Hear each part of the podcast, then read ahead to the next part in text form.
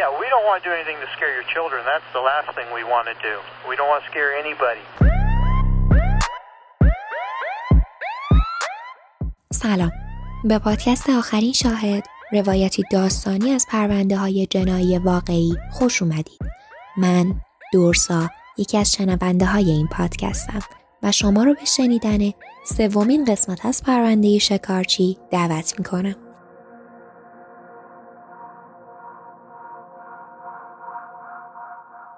این اپیزود با حمایت مالی ویوزیک تهیه شده. یه شبکه اجتماعی برای گوش کردن به موسیقی و پادکست که می‌تونید به صورت کاملا رایگان و بدون دیدن هیچ تبلیغی توی اون به محتوای صوتی دلخواهتون گوش کنید. توی این اپلیکیشن می‌تونید صفحه شخصی خودتون رو بسازید و صفحه هنرمندا و پادکست های مورد علاقتون رو دنبال کنید. یا اینکه موسیقی و پادکست هایی که دوست دارید رو با دیگران به اشتراک بذارید. همینطور می‌تونید موسیقی یا پادکستی که خودتون تهیه کردید تو اپلیکیشن بارگذاری کنید و از این راه منبع درآمدی برای خودتون ایجاد کنید. جذابترین بخش اپلیکیشن هم رادیوشه. تو این بخش به دهها کانال رادیویی پر انرژی دسترسی دارید که یکی از اونها به طور اختصاصی به پادکست ها تعلق داره. با توجه به سلیقتون به صورت 24 ساعته از محتوای جدید و گلچین شده تو هر کانال استفاده کنید و لذت ببرید. برای شنونده های همیشگی پادکستم توی اپلیکیشن یه صفحه جداگانه وجود داره که می‌تونید با جدیدترین و پرشنونده ترین پادکست ها آشنا بشید. میوزیک در حال حاضر از کافه بازار، گوگل پلی و iApps قابل دانلوده.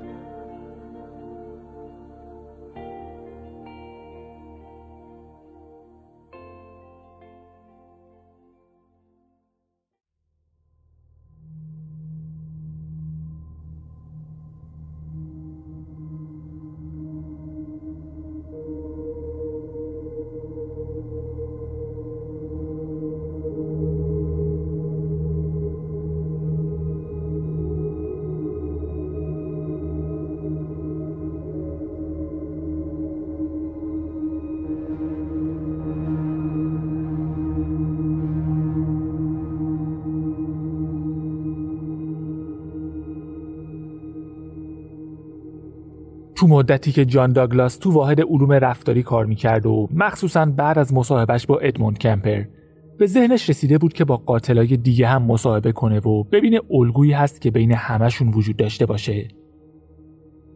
یه سری استراتژی داشت که بعضیا اسمشو گذاشته بودن روانشناسی معکوس اما خودش اصرار داشت اصطلاح بهتر براش مهندسی معکوسه. اول یه پروفایل از مهاجمین سریالی تهیه می‌کردن.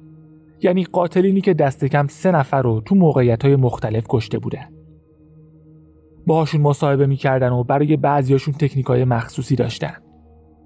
بعد دنبال اتفاقات به خصوصی میگشتن که یکی مثل کمپر رو تحریک می‌کرد تا آدم بکشه. داگلاس معتقد بود اتفاقات خاصی محرک کمپر بودن کمپر هم بیکار ننشسته بود و اونم سعی می‌کرد داگلاس رو به بازی بگیره. داگلاس از کلک های کمپر با خبر بود و ازشون درس می‌گرفت. کمپر سعی می‌کرد برخورد دوستانه داشته باشه و اعتماد داگلاس رو جلب کنه. سعی می‌کرد تو روند مصاحبه کمکش کنه. داگلاس می‌گفت نمیشه کسی مثل کمپر رو بازپروری کرد. کسی که باهوشه و بلد چطور دیگران رو بازی بده. اما کمپر تنها کسی نبود که داگلاس و همکارش رسلر باشون مصاحبه می‌کردن. همون موقع ها تو ویچیتای کانزاس یه نفر پیدا شده بود که اسم خودش رو گذاشته بود BTK Strangler و تو نامه هایی که برای رسانه ها و پلیس میفرستاد از دیوید برکوویتس حرف می‌زد.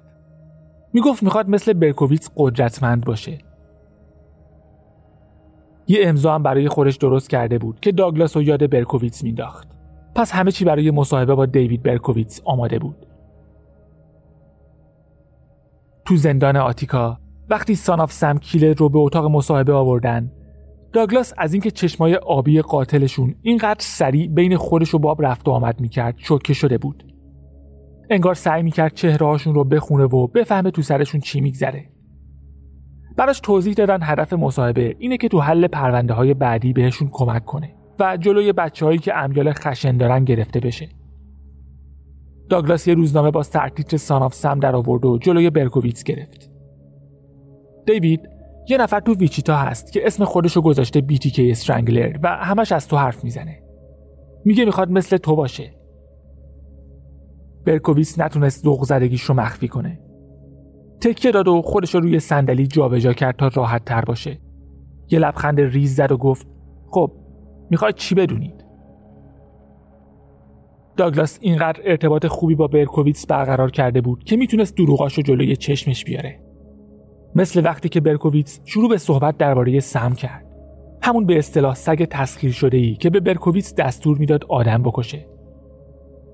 داگلاس گفت هی دیوید این چرت و پرتا رو تمومش کن. سگ هیچ نقشی تو این ماجرا نداشت. برکوویتس خندید و با سر تایید کرد.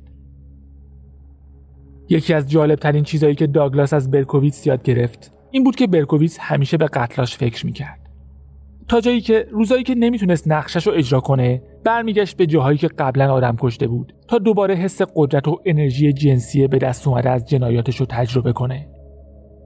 داگلاس بعدا فهمید اینکه قاتلا هیجان قتلاشون رو بارها و بارها به یاد بیارن و ازش لذت ببرن اصلا غیر معمول نیست. چون BTK Strangler هم همین کارو می‌کرد. در واقع این سر نخی بود که دیوید برکوویتس درباره BTK بهشون داد. اما یکی از شبایی که برکوویتس نتونست نقشش رو اجرا کنه ششم آگوست 1977 بود.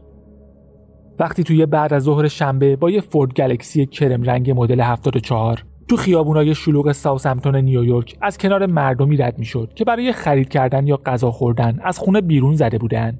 هیچ چیز خاصی در موردش نبود که توجه کسی رو جلب کنه. ساوثهمپتون یه محله پولدار نشین بود که با ماشین تقریبا دو ساعت و نیم از منحتن فاصله داشت.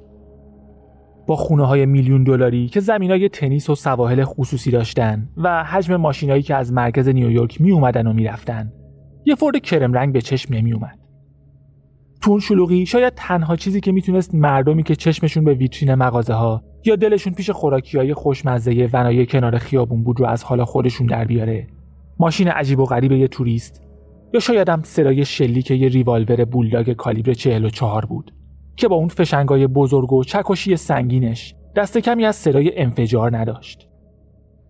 در مورد راننده فورد هم هیچ نکته خاصی وجود نداشت که جلب توجه کنه. یه مرد بیست و خورده ای ساله با صورت توپل پف کرده جسه معمولی صورت شیشتیق و موهای کوتاه موجدار که یه ژاکت و شلوار جین پوشیده بود. گاهی یه لبخند مونالیزایی روی صورتش نقش میبست. قیافش زنونه و همونقدر مهربون به نظر می‌رسید. یا شاید بچگونه و همونقدر بیفکر و احمقانه. اما چیزی نبود که نیازمند نگاه دوم باشه. تقریبا نامرئی بود. در واقعیت خیلی چیزا بود که راننده فورد رو از تمام مردمی که از آخر هفتهشون لذت می بردن کاملا متفاوت می کرد.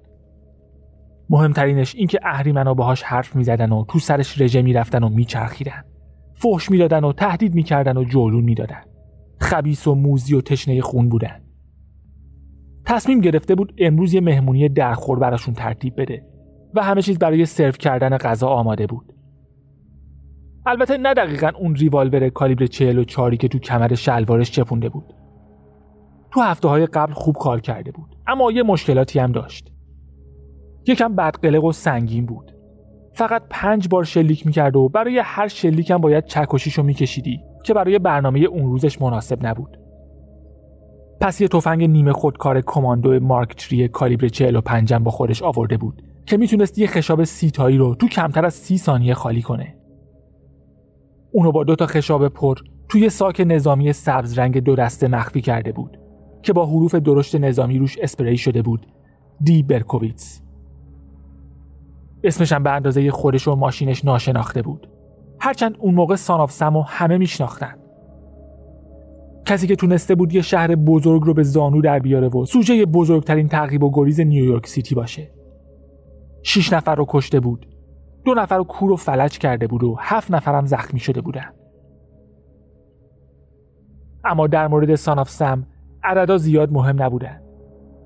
بیشتر مرموز بودنش بود که وحشت ایجاد می‌کرد. نامه های نصف و نیمه ای که برای پلیس و روزنامه ها نوشته بود و حملات تصادفیش که تو برانکس، بروکلین و کوینز قربانی گرفته بود. روشش برای قتل ها وقتی تو تاریکی شب به ماشینایی که پارک کرده بودن نزدیک می‌شد و در حالی که ریوالور سنگینش رو دو دستی و محکم گرفته بود ناگهان به سمت سر قربانیانش شلیک می‌کرد. هیچکس نمی‌دونست Son of Sam کیه و دفعه بعدی کی و کجا حمله می‌کنه. اما تو ساوثهمپتون دلیل خاصی برای ترسیدن نبود. چون Son of Sam هیچ وقت بیرون نیویورک سیتی شکار نکرده بود. کلی زن زیبا تو نیویورک سیتی بود و اهریمنا هم زنای زیبا رو دوست داشتن. مخصوصا اونایی که موهای قهوه‌ای لخت بلند داشتن و تو ماشینایی که پارک شده بود داشتن مردی رو میبوسیدن. به خاطر طبیعت موقعیت گاهی به مردا هم شلیک می‌شد اما تصادفی بود. ولی تو ساوثهمپتون هم زنای زیبا پیدا می شدن ضمن اینکه اهریمنا بهش دستور داده بودن چه کار بعدیش اونجا باشه. نمی‌شد ازشون سرپیچی کرد. اگه بهشون خوراک نمی‌داد با جیغ و دادای دیوونه وارشون زندگی رو براش غیر قابل تحمل می‌کردن. همین چند وقت پیش اینقدر درمونده شده بود که از شدت عذابی که می‌کشید بدون لباس دویده بود وسط خیابون.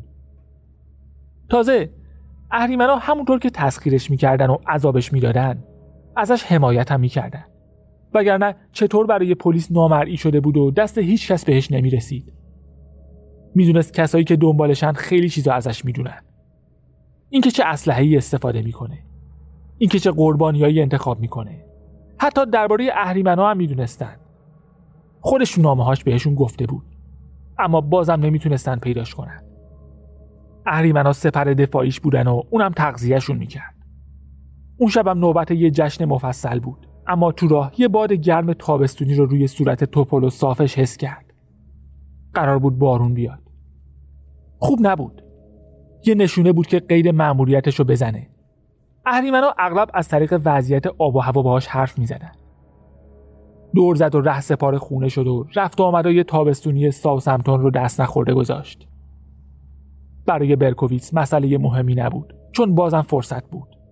اما معلوم شد فرصت دیگه ای وجود نداشته سانافسم آخرین شانسش برای کشتار جمعی رو از دست داد چون دهم آگوست 1977 بعد از 6 ساعت انتظار پلیس بیرون آپارتمانش تو پلاک 34 پاین استریت دستگیر شد. لبخند مونالیزایش روی جلد تمام روزنامه ها رفت و همه فهمیدن تو ساک دو دسته نظامیش چی مخفی کرده. این بار به غیر از تفنگ کماندو یه تفنگ ساچمه 12 گلوله ای یه AR-7 کالیبر 22 و یه عالم مهمات هم پیدا شد. پلیس آپارتمان هفتم شرقی رو تفتیش کرد. همه چی به هم ریخته بود و نقاشیایی با تم شیطان پرستی روی دیوارا دیده می‌شد. و یه سری دفترچه خاطرات که برکوویتس جزئیات صدها آتش سوزی تو سرتاسر سر نیویورک سیتی رو با دقت توش ثبت کرده بود.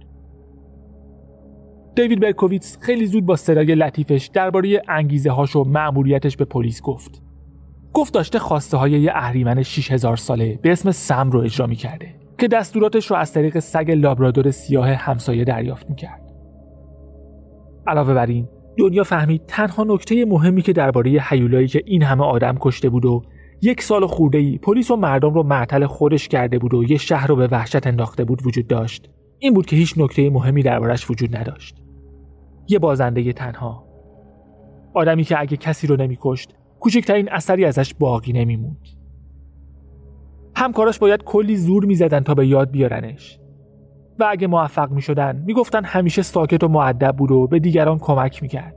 مثلا اگه می‌خواستید چیز سنگینی رو بلند کنید. همه نهایت در همین حد میشناختنش. به این معروف بود که نهارش تنها توی یه راه رو بیرون بوفه می‌خوره. با اینکه می‌تونست با ملاحظه باشه. حتی یه بار به همکارش توصیه کرده بود موهاشو فر کنه و بده بالا چون سانافسن فقط به زنایی شلیک می‌کنه که موهای بلند باز داشته باشن. اما هیچکس فکر نمی‌کرد دیوید برکوویتس دوستش بوده. هویتی نداشت. به یاد موندنی نبود. فقط وجود داشت. یه توهم. می‌تونست نگاه سردش رو مخفی کنه. می‌تونستید باهاش دست بدید و گوشت و پوستش رو زیر انگشتاتون حس کنید. حتی شاید با خودتون فکر می‌کردید زندگیاتون کم و بیش شبیه همه. اما دیوید یه جای دیگه بود. یه جای خیلی دور. بدون سم من هیچی نیستم. روانشناسا فکر می‌کردن توهم خود بزرگ بینی احساس تحت تعقیب بودن و باورای غلط و افراطی مذهبی داره. اما از دید سیستم غذایی جنون نداشت و باید برای اعمالش جواب می‌داد. یه نیرویی وجود داشت که آدما رو از من دور می‌کرد. یه نفر می‌خواست من نابود بشم. کاری کنه آدما از من خوششون نیاد و دخترها به هیچ شکلی جذب من نشن. اگه دوست صمیمی یا دوست دختری داشتم می‌تونستم با اون نیرو مقابله کنم. اما مسیر رسیدن از تنهایی و انزوا قتل مسیری نبود که بشه یه شبه و توی یه قدم طی کرد. روانشناسا ازش سوال و جواب می‌کردن و می‌خواستن بدونن محرکش دقیقا چی بوده. بین عراجیف مبهم و گیج کننده ای که برقور می‌کرد یه جواب محتمل به نظر می‌رسید. خشم غیر قابل کنترل نسبت به زنا. من زنا رو به خاطر همه چی سرزنش می‌کنم. همه چی تقصیر اونا بوده. هر اتفاق بدی که تو دنیا افتاده به شکلی به زنا برمیگرده.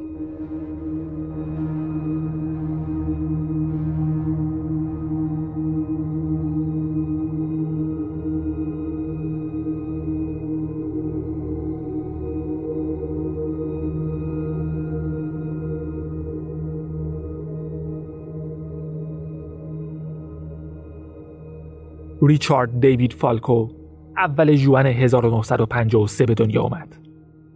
مادرش بتی فالکو بزرگ شده بروکلین و یه خانواده نه فرزندی بود. بتی بعد از تموم کردن دبستان مشغول کار تو کارخونه شد. با یه مرد یهودی ازدواج کرد و یه دختر به دنیا آورد. اما شوهرش بتی رو به خاطر یه زن دیگه ول کرد. بتی هم با اینکه از شوهرش جدا نشد، رابطه با یه بیزنسمن و برای بیشتر از 20 سال ادامه داد. مردم متعهل بود و حاضر نبود بچه دیگه ای خارج از ازدواجش داشته باشه. پس وقتی بتی دیوید رو باردار شد تصمیم گرفتن از شرش خلاص بشن. دیوید از اولین نفسی که کشید یه غریبه بود. می‌تونست خیلی مشکل ساز نشه چون وقتی فقط چند روزش بود یه زن و شوهر یهودی اونو به فرزندی قبول کردن. یه زوج سختگوش از یه طبقه اجتماعی باثبات. ناپدریش ابزار فروشی داشت و نامادریش یه زن مهربون و گرم و خوشمشرب بود. اسم دیوید رو که اسم وسط ریچارد فالکو بود به اسم کوچیکش تبدیل کردن و دیوید تنها بچهشون باقی موند. تو بچگیش منزوی بود اما نه اونقدر که نگران کننده باشه. اولین خاطرات بچگیش به کابویا و سرخ پوستا و همون جنگ و مبارزه هایی برمیگشت که برای خیلی از پسر بچه ها طبیعیه. تو 1960 بهره هوشیش 118 بود که نمره خوبی محسوب می‌شد. اما دستاورد تحصیلی خاصی نداشت. اغلب خودش رو به مریضی می‌زد تا سر کلاس نره و به لطف مادرش که همیشه منتظرش بود نقشش درست اجرا می‌شد. یکی از معلماش می‌گفت روحیاتش زیاد نوسان داشت و زور از کوره در می‌رفت. خودش بعدا درباره علاقش به مرگ از همون بچگی حرف زد. قتل و مرگ همیشه برام جذابیت داشت. مرگ ناگهانی و خون و خون ریزی وقتی بزرگتر شدم ادامه پیدا کرد و از خدا طلب مرگ می‌کرد. تو گرگومیش نیویورک کنار دودکش میشستم و به این فکر می‌کردم که خودم رو از اون بالا پرت کنم پایین. وقتی به مردن فکر می‌کردم به این فکر می‌کردم که وقتی بمیرم به دنیایی پر از زیبایی و خوشحالی منتقل میشم. گاهی رویای اینو داشتم که آتش نشان بشم. یه قهرمان که میمیره تا دیگران را نجات بده. یه سری خاطره دردناکم از زنایی داشت که از سن خیلی کم باهاش بد رفتاری کرده بودن. وقتی پنج سالش بود چند تا دختر لای موهاش ماسه ریخته بودن. مادرش هم دیوید رو مقصر می‌دونست و بهش سیلی زده بود. دیوید هم انتقامش رو گرفت. با تفنگ اسباب بازی زده بود تو سر یه دختر و سرش رو شکافته بود. عاشق قایم شدن و فانتزیای مخفیانه بود. عاشق این بود که یواشکی تو خونه به چرخه و کاراشو انجام بده بدون اینکه کسی خبردار بشه. یواشکی می‌رفت آشپزخونه و غذا برمی داشت. خیلی زودم دچار اختلال پرخوری شد. یکی از همکلاسیاش می‌گفت خجالتی و ساکت بود و وقتی تنبیهش می‌کردن سریع گریه و زاری را مینداخت. اما خودش یه جور دیگه یادش میومد. می‌گفت یه بچه وحشی و قانون شکن و بیانضباط بوده. یکی از بدترین بچه های مدرسه. شاید می‌خواست پسر بدی باشه اما اونقدر بد نبود که روی کسی تأثیری بذاره. تو کلاس شیشم قلدر رو پرخاشگر بود. دوستی نداشت و زود جوش می آورد نچسب بود اما اصلا خبیس و شرور نبود. به یاد موندنی هم نبود. از دید همکلاسیاش چیزی نبود که خبر از قتلهای آیندهش بده. اما بچه های مدرسه نمی‌دونستن دیوید تو همون سن کم با یه مشکل بزرگ درگیره. وقتی سه سالش بود ناپدری و نامادریش بهش گفته بودن به فرزندی قبولش کردن. در مورد مادرش دروغ گفتن. گفتن مادرش موقع زایمان مرده. این داستان یه حس گناه شدید به دیوید داد. چون فکر می‌کرد مسبب مرگ مادرش بوده و این باعث شده پدرش هم ازش متنفر بشه. تا سال ششم علاقه به یادگیری رو کلا از دست داده بود و سر اینکه تکالیفش رو نمینوشت مدام به درد سر میافتاد. سالای دبیرستان رو به وندالیزم آورد. شیشه ماشینا رو میشکست و آتیش روشن می‌کرد. طی چند هفته به توتی مادرش مقادیر کم پودر شوینده می‌داد تا بالاخره موفق شد پرنده رو بکشه. از چیزی که به اسم سگانه مکدانلد معروفه و میگن داشتن دوتاش نشونه کافی برای امیال خشن و قانون شکنی های سریالیه یعنی شب ادراری. خشونت نسبت به حیوانات و علاقه غیر متعارف روشن کردن آتیش. دیوید دوتا رو داشت. الگویی که شکل گرفته بود و رفتارای ضد اجتماعی که پشت ماسک بیگناهی و مظلومیت مخفی می‌شد. تنها بودنش کاملا یه چیز عادی شده بود. تفریحاتش هم یه نفره بود. دوست داشت مسیرهای طولانی رو با دوچرخه بره یا بره اطراف شهر رو از صخره ها بالا بره. تو 1967 برای دومین بار مادرش رو از دست داد. این بار به خاطر سرطان سینه. 14 سالش بود و مرگ نامادریش تاثیر زیادی روش گذاشت. تو مراسم خاک سپاری زار می‌زد و بعد از تدفین مرتب سر خاک مادرش می‌رفت. خودش می‌گفت از اون اتفاق هم خوشحال بوده هم ناراحت. یه جور آزادی بود چون مادرش بعضی وقتا اعصابش رو خورد می‌کرد. انزوای دیوید شدیدتر شد و تمام جنبه های زندگیشو در بر گرفت. یه بیهدفی و یه نفرت نسبت به کل دنیا داشت. فکر می‌کرد کل دنیا بر علیهش بسیج شدن. مدعی شد مرگ مادرش هم در اثر یه نقشه بزرگتر برای به قهقرا کشیدن خودش بوده. می‌گفت نیروهای اهریمنی یه چیزی تو غذای مادرش ریختن تا سرطان بگیره. بعد از نزدیک دو سال ناپدریش دیوید رو از برانکس به کوآپس برد.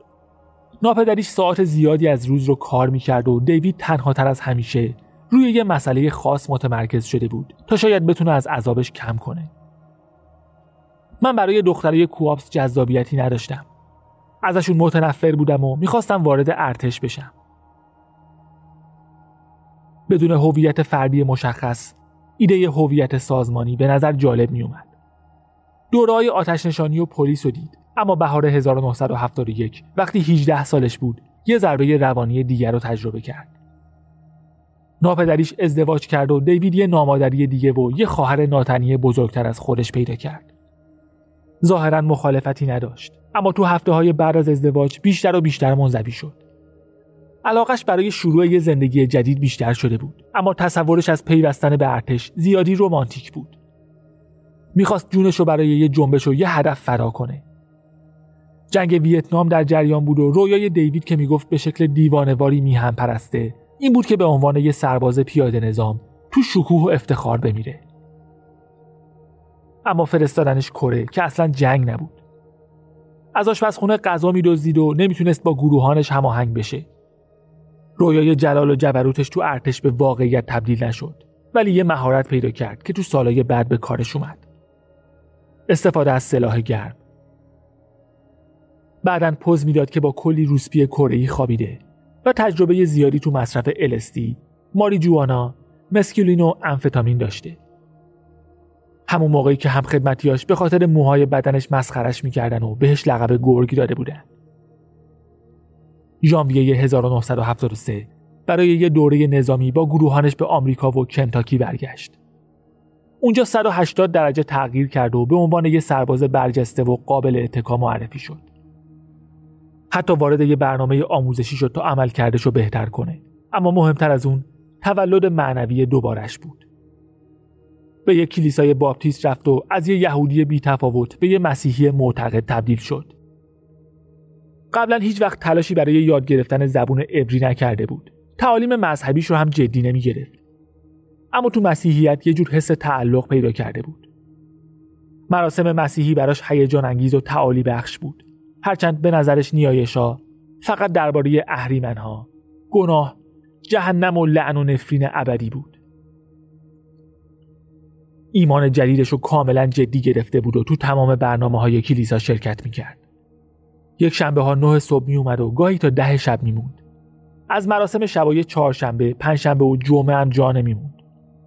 رادیوهای مذهبی گوش می‌داد. نوشته های مذهبی می‌خوند و شیفته پایان دنیا و مکافات گناهکارا شده بود. می 1974 قسل تعمیر کرد. تو خیابون راه می‌رفت و سعی می‌کرد همه رو به سمت مسیحیت بکشونه. تشنه نجات روحها البته روح مردها بود. می‌خواستم شاهد این باشم که مردا به بهشت میرن. همه مردا سخت کوش و میهم پرست بودن. جهنم هم جای اون هرزه ها و رقاسه ها بود. اگه زنای زیادی وارد بهشت می‌شدن اونجا رو به گند میکشیدن.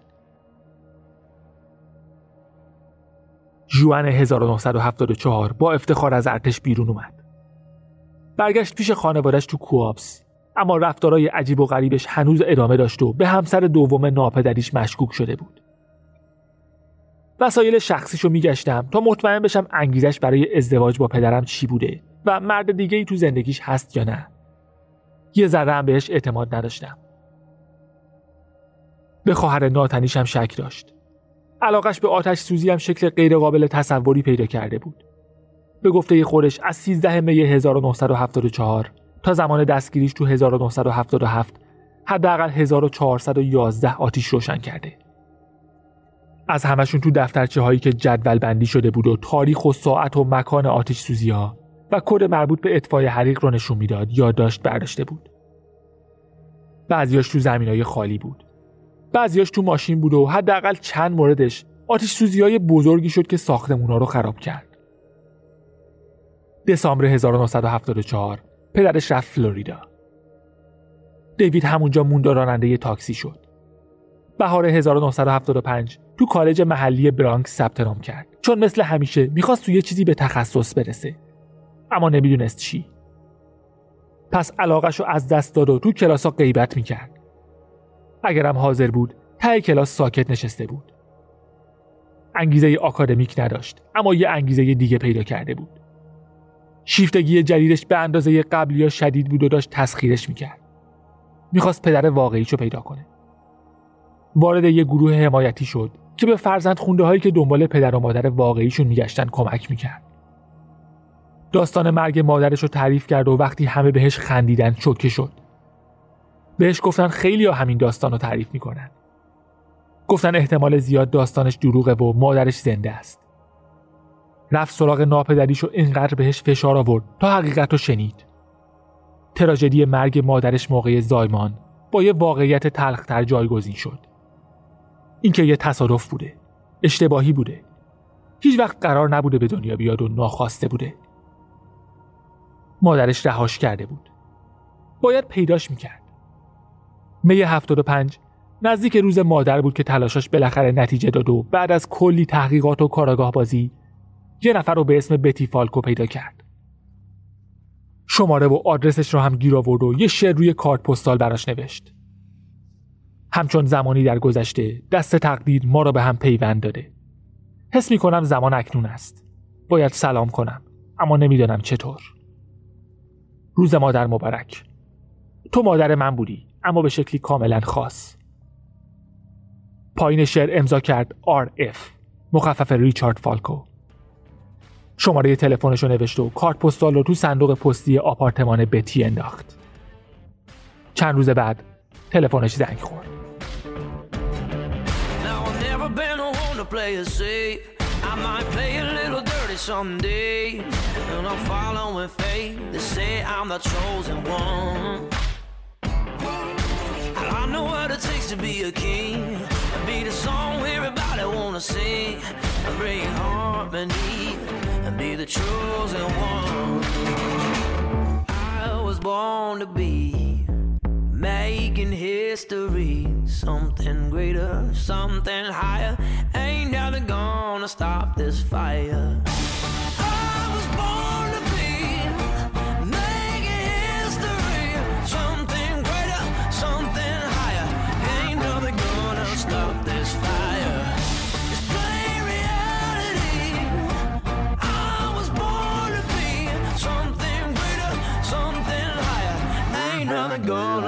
out this fire.